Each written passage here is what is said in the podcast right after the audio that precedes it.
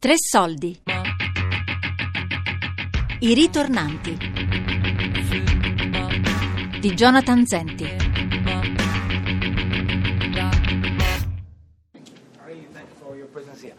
Eh, in Italia l'espressione raccontare le storie è un'espressione brutta, negativa.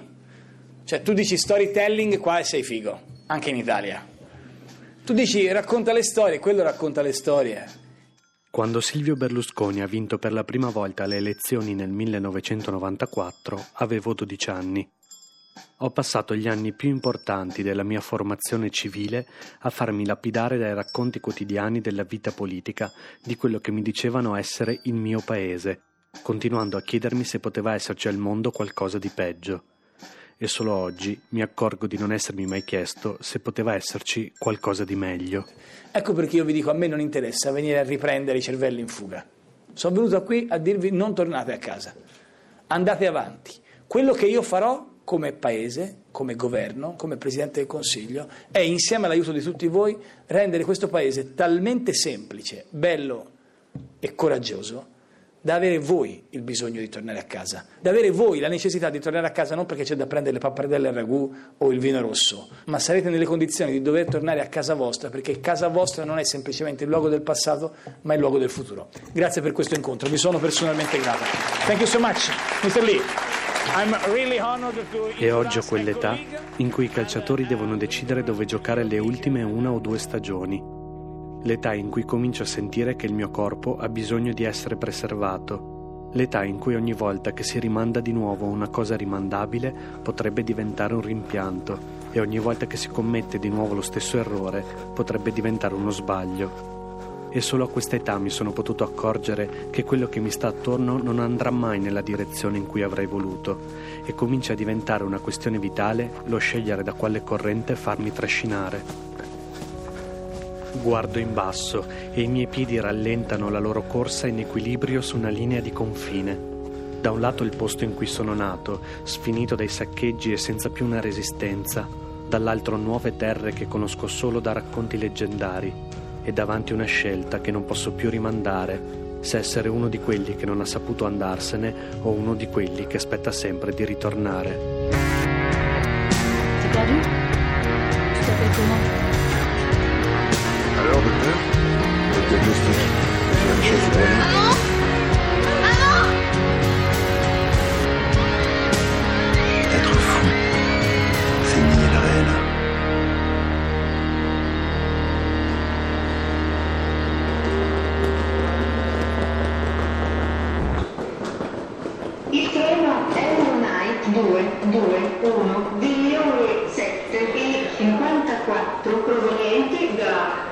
da Paris Gare de Lyon è in arrivo al binario 3. Adesso vediamo come sarà accorciato Enrico, perché ogni volta che torna è, è diverso, è un trasformista. Tipo capelli lunghi, capelli Tipo una corti. volta è arrivato con una che sembrava un eh, parigino tossico. Un'altra volta invece sembrava appena uscito da un rave di Bob Marley. Eccola.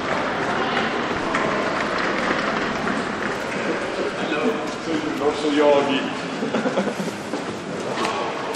Come stai? Tutto bene? Bene? Dai, mi ci vuole.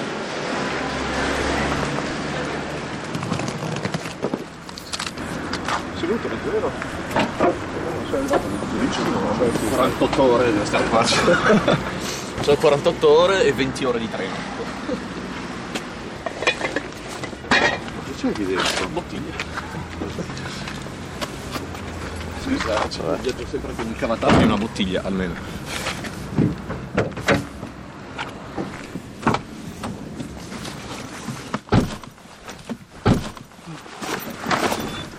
Minchia, fa più freddo qua che a Parigi.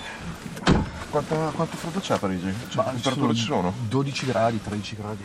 L'antivigilia è l'ultimo giorno che ho per trovare il tempo necessario per fare quelle cose che devo fare prima che non ci sia più il tempo per farle, perché dalla vigilia di Natale in poi è tutto un respiro trattenuto in apnea fino al 7 gennaio. Il 23 è sempre un giorno pieno di cose da fare. Stare al bar di mia mamma per aiutare a sistemare gli ultimi addobbi, andare alle bancarelle di Natale a comprare dei regali generici per non farmi trovare impreparato nel caso qualcuno mi facesse un regalo. Macedonia, gelato.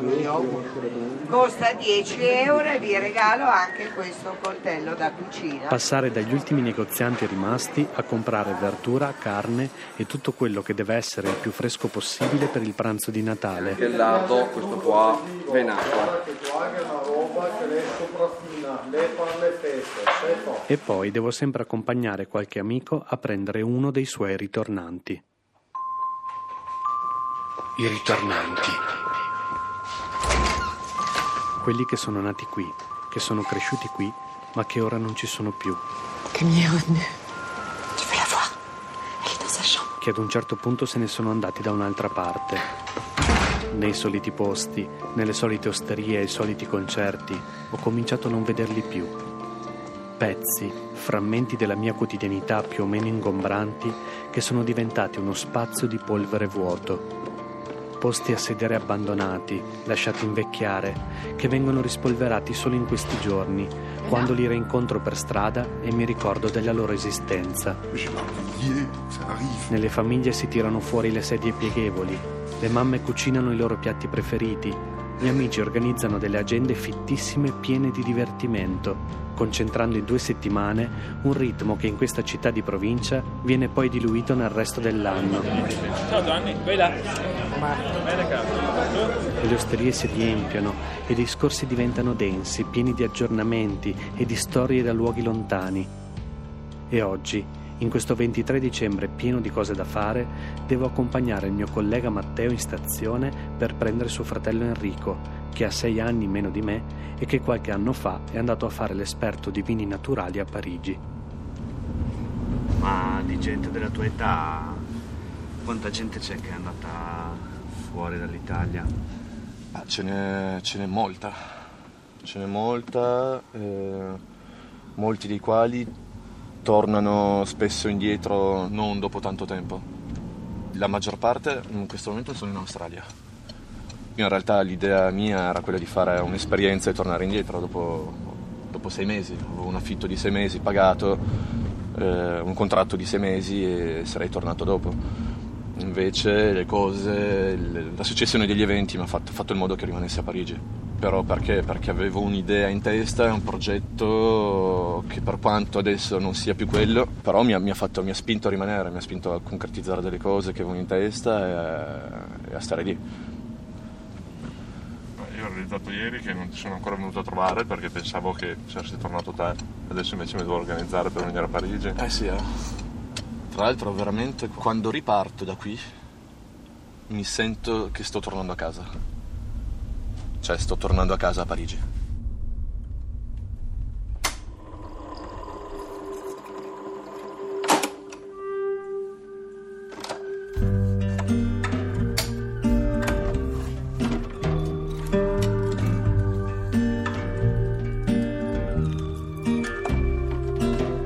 Carissima Maria, sai che cosa ho ricevuto in questi giorni? Venerdì il nastro che mi hai mandato e sabato la tua lettera. Finalmente ho potuto sentire dopo due anni la vostra voce. Piangevo come un bambino e nello stesso tempo ridevo, ascoltando le vostre voci.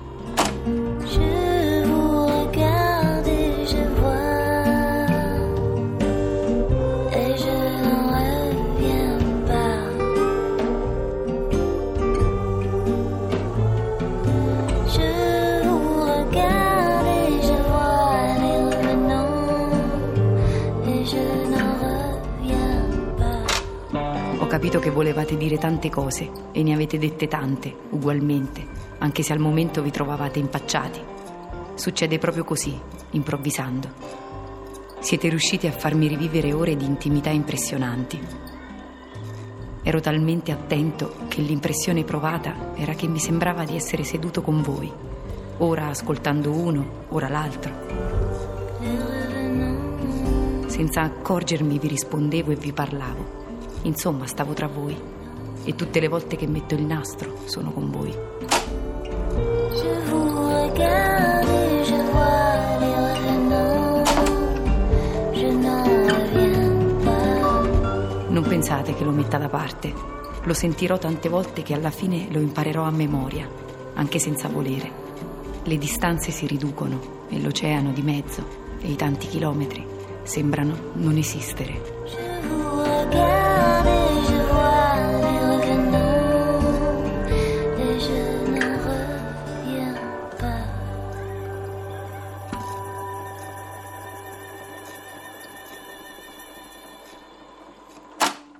I ritornanti li ho sempre mal sopportati. I giorni passati con la loro presenza, piena dei colori dei loro racconti, di una quotidianità spesa in paesi in cui sembra essere arrivata la civiltà, facevano risultare ancora più grigie le mie fatiche quotidiane in questa terra di Neanderthal. E ho sempre cercato di normalizzare la dose di veleno nell'aria, accusandoli di essere scappati, di aver abbandonato la trincea, di aver cercato le cose buone già pronte altrove, invece di rimanere qui a costruire quello che manca. Ma comincio a sospettare di aver avuto torto, che semplicemente sono arrivato tardi a vedere che qui non c'è più niente da fare e che non era una trincea ma un'imboscata e che sono semplicemente l'ultimo a scappare e quindi il primo a rischiare di prendersi una pallottola nella schiena. Forse è il momento di dedicare ai ritornanti delle orecchie diverse, di chiedere loro com'è la vita al di là del confine. È il momento che cominci a considerare l'ipotesi di costruirmi una vita lontano da qui con lo stesso interesse con cui un anziano comincia a considerare l'ipotesi che esista davvero l'aldilà. Senti, parli ogni tanto con i tuoi della tua scelta di stare là, ti dicono qualcosa, chiedono qualcosa? Bah, eh, non ne parliamo troppo. Eh, all'inizio non mi avevano assolutamente appoggiato. Mi dicevano: Ma cosa stai andando a fare a Parigi, una città cara? Ma sei sicuro? Ma poi, ma poi non ti manca la tua città, eccetera. E una volta che anche loro hanno visto come me la sto cavando, che cosa sto facendo, non hanno molti problemi in questo. Poi magari sicuramente mi chiama ogni tanto una mamma, mi dice eh, mi manchi figlio mio, eccetera. Però eh, sa, sa bene che io comunque la mia vita la sto facendo, la sto facendo bene, non mi manca niente e se non manca niente a me evidentemente anche per loro stanno bene. Quindi eh, insomma che sia un piacere anche per loro, spero. Mm, Fai la stessa domanda a mia mamma. Poi ne riparliamo.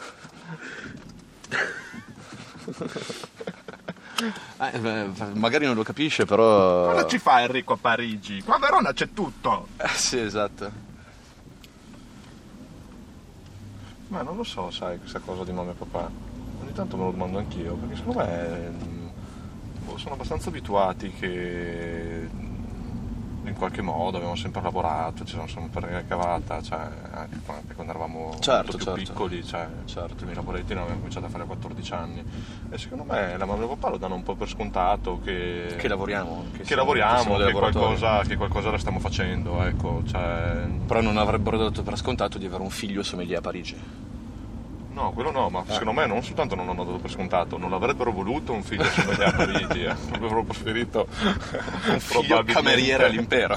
cameriere all'impero di Verona, esatto. Ma la loro esperienza di immigranti, secondo voi, eh, li ha facilitati oppure non ci hanno neanche pensato? Immigrante all'epoca era emigrare per una necessità. Eh, emigrare dalla Sardegna a qui era per una vera necessità.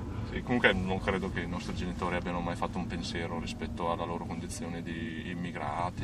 Penso, sono sempre stati molto istintivi, cioè... Sì, non avrebbero, visto i figli che hanno fatto, non avrebbero mai vinto contro di noi. Ci hanno fatto testardi comunque. E per fortuna. Li hanno comunque fatto sardi. Sì, sì. beh, I ritornanti, un documentario di Jonathan Zenti, voce di Marianna Stella, regia di Jonathan Zenti. Hanno partecipato a questa puntata Enrico e Matteo Murru, Dai, Teo, è Natale. Non ti incazzare. La gente che va piano in macchina e mi fa incazzare. lettere da Noi qua stiamo tutti bene di Ettore Ianulardo.